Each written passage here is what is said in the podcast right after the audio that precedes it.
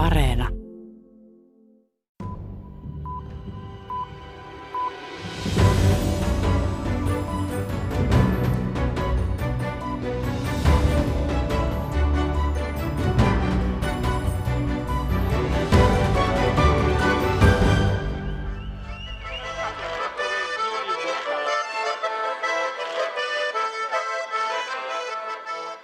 Haitaristi viihdytti Ukrainan sotaan värvättyjä venäläisiä Rostovin alueella viime viikolla.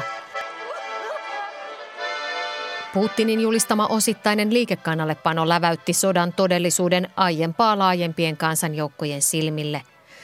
Tässä maailmanpolitiikan arkipäivää ohjelmassa tarkastellaan, miten liikekannallepanon ensiviikot ovat sujuneet.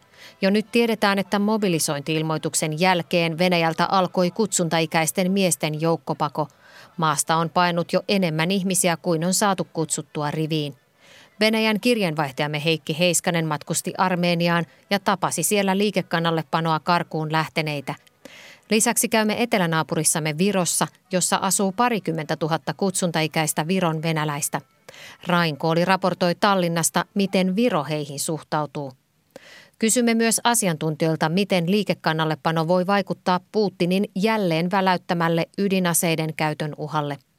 Tervetuloa kuuntelemaan. Minä olen Paula Vileen. Sotimaan määrätyt venäläisreserviläiset harjoittelivat alkuviikosta ammuntaa granaatin heittimillä Venäjän miehittämällä Donetskin alueella Itä-Ukrainassa. Kaikki eivät uutistoimisto Reutersin haastattelussa edes yrittäneet esittää innostunutta. Parastaan harmaantunut iäkkäämän oloinen Maksimiksi esittäytynyt mies totesi, että liikekannallepanossa ei kysytä haluaako vai ei.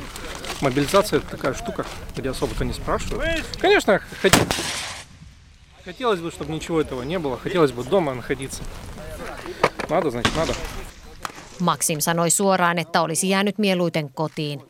Nyt Maksiminkin matka vie kuitenkin rintamalle sotaan, jota Venäjällä kutsutaan sotilaalliseksi erikoisoperaatioksi. Ukrainalaiset ovat puolustaneet kotimaataan vankasti ja syksyn tultua venäläisjoukot ovat joutuneet perääntymään useilla rintamalohkoilla Ukrainan saatua aloitteen itselleen vastahyökkäyksissään. Venäjä on kärsinyt mittavia kalusto- ja miestappioita. Britannian ja Yhdysvaltain puolustusministeriöissä arviot kaatuneista ja haavoittuneista venäläisistä huitelivat jo kesällä jopa 80 tuhannessa. Venäjä itse ei kaatuneistaan raportoi, vaan pitää niitä valtiosalaisuutena. Venäjän nöyryttävään sotakompurointiin ilmeisenä vastauksena Putin ilmoitti reilu kaksi viikkoa sitten osittaisesta liikekannallepanosta о проведении в Российской Федерации частичной мобилизации. Повторю, речь идет именно о частичной мобилизации. Putin korosti, että kyse on osittaisesta liikekannallepanosta ja vain jo valmiiksi reservissä olevia kutsuttaisiin palvelukseen ja etusijalla olisivat vieläpä ne, joilla on erikoisosaamista.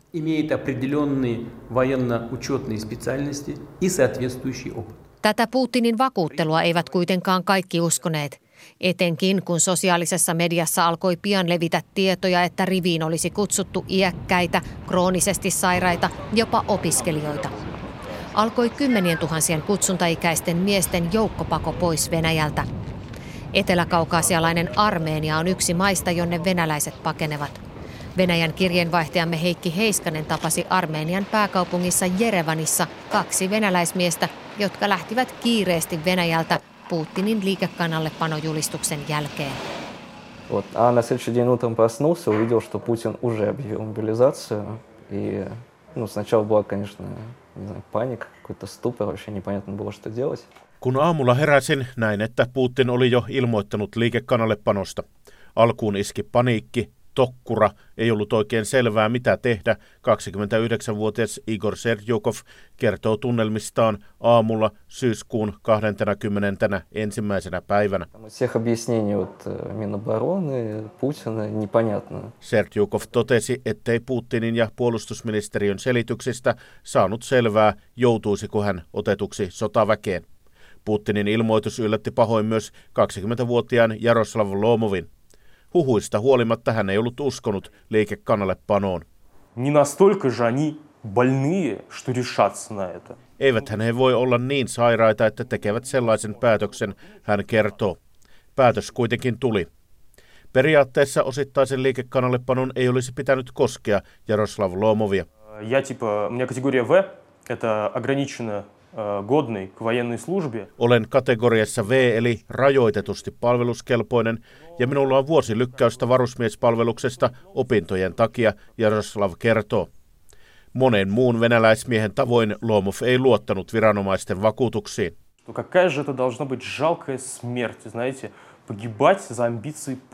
Miten säälittävä kuolema olisi menettää henkensä Putinin kunnianhimon takia, Jaroslav Lomov sanoo. Bigi. беги, просто беги. Aktivistiystävät neuvoivat häntä pakenemaan. Hänen taustansa poliittisena aktivistina lisäsi riskiä. Lomov oli 15-vuotiaana liittynyt oppositiojohtaja Aleksei Navalnin järjestön riveihin.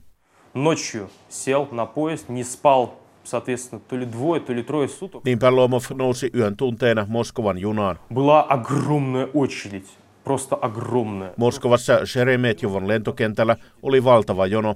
Enemmistö oli 25-50-vuotiaita miehiä. Nyt Lomov on Jerevanissa mukanaan vain pieni reppu vaatteita ja tärkeimmät asiakirjat. Lento Moskovasta oli ensimmäinen kerta, kun hän lensi lentokoneessa ja ensimmäinen matka ulkomaille. Nuori mies asuu nyt sodanvastaisen järjestön Kovtsekin järjestämässä yhteismajoituksessa. А, Ну, вообще, я давно думал об эмиграции из России, потому что мне жизнь при путинском режиме не особо нравится. Toisin kuin Lomov, Igor Sertjukov oli ehtinyt suunnitella ulkomaille lähtöä jo pitkään, koska hän ei erityisemmin pidä Putinin hallinnosta. Э, Как бы стрелять в украинцев я точно не хочу, чтобы они в меня стреляли тоже не хочу. En halua ampua ukrainalaisia, enkä halua, että minua ammutaan. Mikä on pelottavampaa, venäläinen vankila vai sota, Sertjukov pohtii. Hän järjesti nopeasti autokyydin Georgian kautta Armeniaan. Вот, ну, там была огромная очередь из машин. Venäjän ja Georgian rajalla oli valtaisa jono, kun ihmiset pyrkivät kiireen vilkkaa ulos maasta. Именно от начала очереди до того, как мы пересекли КПП, только российский, не грузинский, прошло 25 часов. Jonon alusta rajanylityspaikalle kesti 25 tuntia, Igor Sertjukov kertoo. Monet ihmiset kulkivat autojonon ohi jalan laukkujen kanssa. Горы, там был дождь, холод. э, Kävelymatka oli pitkä ja vuorilla oli sateista ja kylmää. Jotkut pyrkivät rajan yli polkupyörillä ja jopa sähköpotkulaudoilla, Sertjukov kertoo Jerevanissa. Kymmenet tuhannet venäläiset ovat kiireesti matkustaneet eteläkaukaasialaiseen Armeniaan.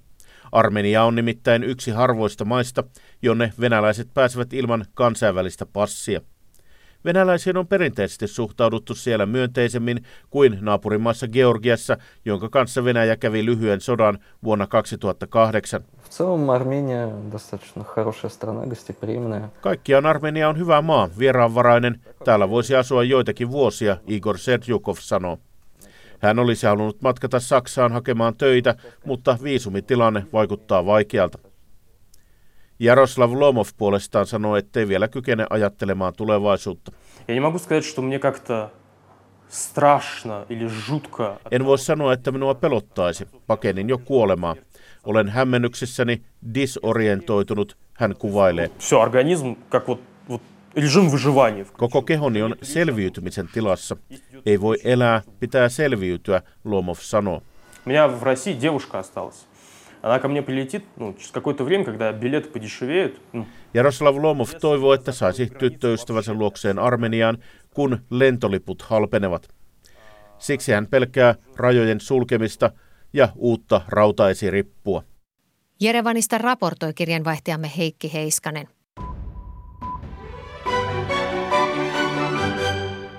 Kreml on tyrmännyt puheet kutsuntaikäisten joukkopaosta liioitteluna.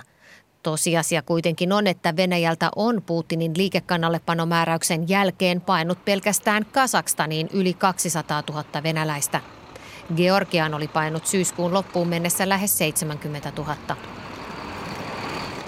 Matematiikka on Kremlin kannalta kiusallinen. Maasta paineita on liikekannallepanoilmoituksen jälkeen jo enemmän kuin mitä on saatu mobilisoitua.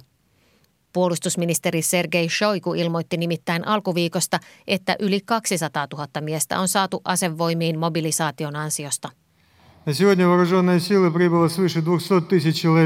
Sotilasasiantuntijoiden joukossa Venäjän meneillään olevan liikekannallepanon käytännön toteutus on nostattanut kulmakarvoja. Yhdysvaltain merijalkaväessä palvellut Eversti Mark Kansian on yksi heistä. Tavoitin hänet alkuviikosta Yhdysvalloista. I'm Mark Kansian. I am a retired Marine colonel – and a senior advisor at the Center for Strategic and International Studies. Merijalkaväestä eläköidyttyään Kansian työskentelee nykyään Washingtonissa strategiaan ja turvallisuuspolitiikkaan erikoistuneessa CSIS-tutkimuslaitoksessa. Hän sanoo yllättyneensä eniten siitä, kuinka onnettomasti Venäjä on toteuttanut liikekannallepanon. The thing that's been most surprising for me is just how poorly it has been conducted. This has been part of Russia's war plan um, for decades. Känsian kummastelee, että reserviläisten mobilisointi isänmaan puolustamiseen on ollut vuosikymmeniä osa Venäjän puolustussuunnittelua ja siitä huolimatta sen toteuttaminen on tehty byrokraattiseksi. Still the fact that it was so integral to Russian war plans, I, thought that they would have done a better job at it. Hän tosin toteaa, että vielä on liian aikaista sanoa, että liikekannallepano on epäonnistunut. It's really too early to tell. It, it's really just begun Clearly there are huge bureaucratic problems. Känsian arvioi, että jo kuukauden päästä ollaan viisaampia ja tiedetään paremmin, ovatko sotaan määrätyt lisäjoukot pystyneet vakauttamaan rintaman. I think it'll take about a month before we get a really good sense about whether Russia is able to mobilize, train, and then deploy enough soldiers that it can stabilize the front. Entä mitä ajattelee entinen merijalkaväen Eversti Mark Kansian CSIS-tutkimuslaitoksesta siitä, riittääkö 300 000 sotilasta, kun vastassaan kotimaataan leijonan lailla puolustava Ukraina, vai joutuuko Putin turvautumaan jopa täysimittaiseen liikekannallepanoon? In theory this should be enough to stabilize the battlefield. 300,000 soldiers is, is a lot. That's far more than uh, Russia has deployed now, which probably number maybe 180. Kansianin mukaan teoriassa 300 000 sotilasta pitäisi riittää, sillä tähän asti venäläisiä on ollut huomattavasti vähemmän 180 000. Mutta ratkaisevaa on, saako Venäjä haalittua tuon 300 000 sotilasta kasaan, koulutettua ja rintamalle. If it doesn't work, my expectation is that the Russians will double down on the partial mobilization. Maybe Putin will ask for some additional authorities, for example, the authority to send some conscripts into Ukraine. Känsian arvelee, että jos tämä ei onnistu, Putin saattaisi kiihdyttää osittaista liikekannallepanoa sekä mahdollisesti pyytää sallimaan varusmiesten lähettämisen rintamalle. Se on ainakin virallisesti ollut tähän asti kielletty. Känsian muistuttaa, että Putinin määräämä osittainenkin liikekannallepano on hänelle poliittisesti riski – Mobilisointi kun tulee nyt aivan eri tavalla lähelle tavallisia venäläisiä, joita Putin on kaikin tavoin pyrkinyt eristämään sodasta. Up characterized this conflict as a special military operation. He has been careful not to call it a war and has worked very hard to insulate the Russian people from the effects of the war. Any mobilization means that more Russian families will be affected. Känsian toteaa, että osittaisen liikekannallepanon myötä entistä useampi venäläinen kokee uhkaa ja sitä, että sota voisi koskea häntäkin. Kremlissä lieneekin seuratun huolestuneena, kuinka kuukausiksi kaikonneet sodanvastaiset mielenosoitukset palasivat liikekannallepanoilmoituksen jälkeen. Mielenosoituksia pidettiin ainakin 38 kaupungissa – Venäläisen ihmisoikeusryhmän kokoamien tietojen mukaan niissä pidätettiin yli 1300 ihmistä. Toki Venäjän 140 miljoonaisesta väestöstä sotaa on noussut vastustamaan vasta rahtunen, eli mistään massaliikehdinnästä ei ole kyse. Mennäänpä sitten Viroon, jossa asuu noin 80 000 Venäjän kansalaista. Heistä noin neljännes on Viron viranomaisten mukaan mobilisaatioikäisiä miehiä – Viro on ottanut erittäin tiukan linjan sekä mahdollisiin sotaan lähtiöihin että sotaa länteen pakeneviin venäläisiin. Tallinnasta raportoi seuraavassa Rain Kooli. Pienessä Virossa asuu maan viranomaisten mukaan noin parikymmentä tuhatta mobilisoitavaksi sopivaa Venäjän kansalaista. Viron sisäministeriön kansallisen turvallisuuden yksikön johtaja Veikko Kommussaar myöntää, ettei tiedä, saavatko ulkovenäläiset lainkaan mobilisaatiokutsun tai miten he siihen reagoisivat. loomulikult ei ole teada, et kas need inimesed üldse kunagi kutse saavad ja kuidas nad sellele kutsele reageerivad. Tästä huolimatta Viron pääministeri Kaja Kallas ei jättänyt mitään sattuman varaan. Äskettäin pitämässään TV-puheessa hän esitti mahdollisille sotaan lähtiöille tiukan varoituksen. Eestis elab ka Venemaa kodakondsusega inimesi, keda Putin tõenäoliselt sõtta kutsub. ma usun, et mitte kellelgi, kes elab Eestimaal ja jagab meie... Virossa asuu Venäjän kansalaisia, jotka Venäjä todennäköisesti kutsuu sotaan. Uskon, että kukaan, joka asuu Virossa ja jakaa meidän arvomme, ei ole lähdössä rikolliseen sotaan Ukrainassa, sanoi Kallas. kui siiski leidub keegi, kes Venemaa vägedega liitumist kaalub, siis minu sõnum on konkreetne. ärge minge, sest tagasiteed enam ei ole. Niille, jotka saattavat kuitenkin harkita liittymistä Venäjän joukkoihin, Kallaksella oli suoraviivainen viesti.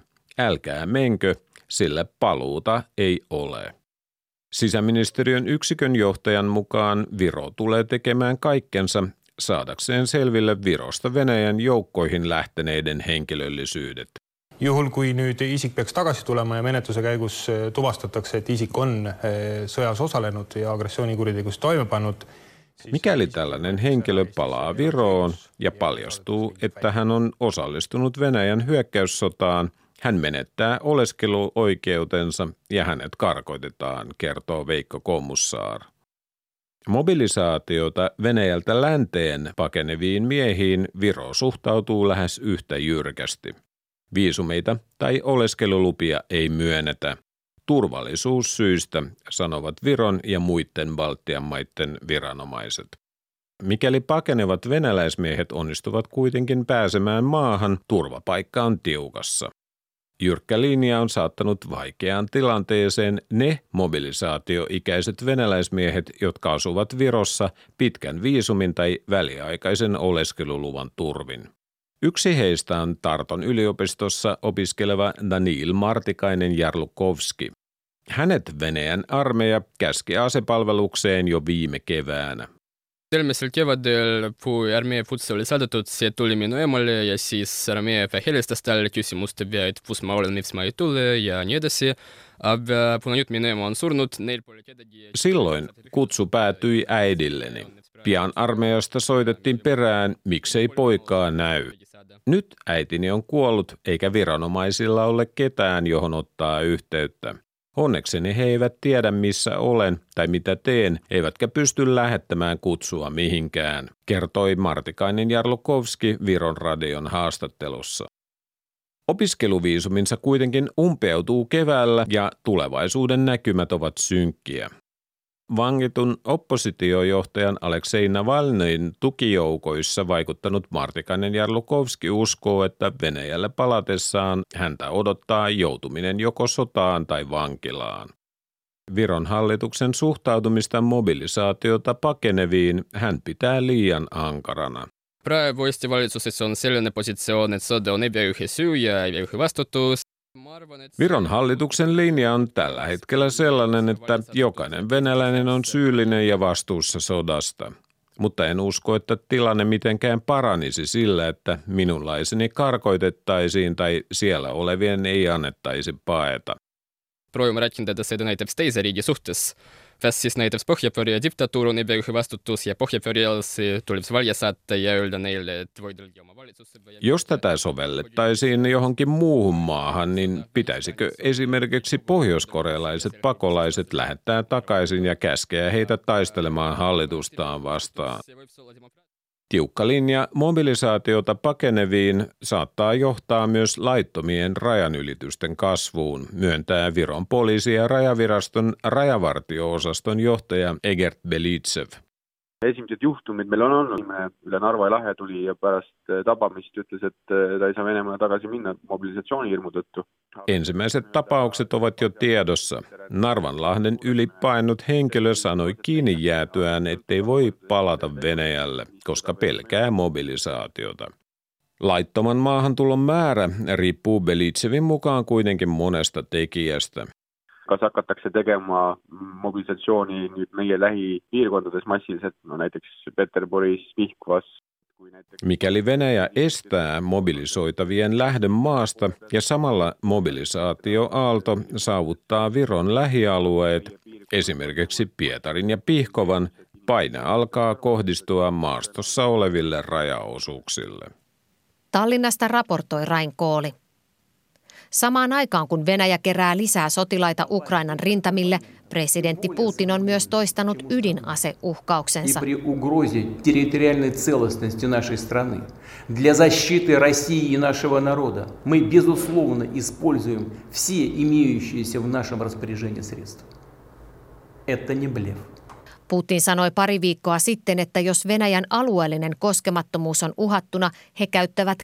kaikkia olemassa olevia keinojaan maan ja kansan puolustamiseksi. Putin totesi myös lopuksi, ettei bluffaa. Kaikki käytettävissä olevat keinot on peitelty ilmaus ydinaseille. Sodan alkukuukausina huhtikuussa kysyin ydinaseiden käytön uhasta Ukrainassa maineikkaan Harvardin yliopiston vanhemmalta tutkijalta tohtori Mariana Budgerinilta – Otin hänen alkuviikosta uudelleen yhteyksiä sen selvittämiseksi, onko ydinaseasiantuntija Putinin tuoreimpien ulostulojen jälkeen huolestuneempi. I am more concerned today than I was in April. Um, I am more concerned because, you know, Ukrainians seem to be doing well. Um, Budjerin sanoo olevansa nyt huolestuneempi kuin huhtikuussa, sillä Ukrainan sotamenestys voi luoda paineita Putinille, joka aloitti erikoisoperaation eikä voi tulla nähdyksi sodan häviäjänä. Uh, and who allegedly cannot be seen as losing um, Butcherin pitää kuitenkin jonkinlaisena hopeareunuksena räjähdysherkässä tilanteessa sitä, että Venäjän sisällä on nyt epävakautta, jonka rauhoittamiseen Putin voi joutua keskittymään enemmän kuin suunnittelemaan ydinaseiskua Ukrainaan. One thing that we see is that Russia itself is becoming less stable. He might need to get busy solving his domestic situation, his domestic instability, and that maybe that will keep him more busy than thinking about dropping a nuclear weapon in Ukraine. Tällä viikolla Suomessa piipahti myös Yhdysvaltain entinen apulaispuolustusministeri Brad Roberts. Hänen vastuullaan olivat Obaman hallinnon aikaan muun muassa ydinasekysymykset. Pääsin tapaamaan Robertsia Helsingissä ja kysymään, millaisena riskinä hän näkee nyt sen, että Venäjä käyttäisi Ukrainassa ydinasetta. Still low, but rising. Robertsin mukaan ydinaseen käytön riski on yhä matala, mutta nousussa. Hänen mukaansa Venäjä voisi käyttää ydinasetta ukrainalaisten taistelutahdon murentamiseen. Aimed at breaking the will of the Ukrainian people to continue to resist.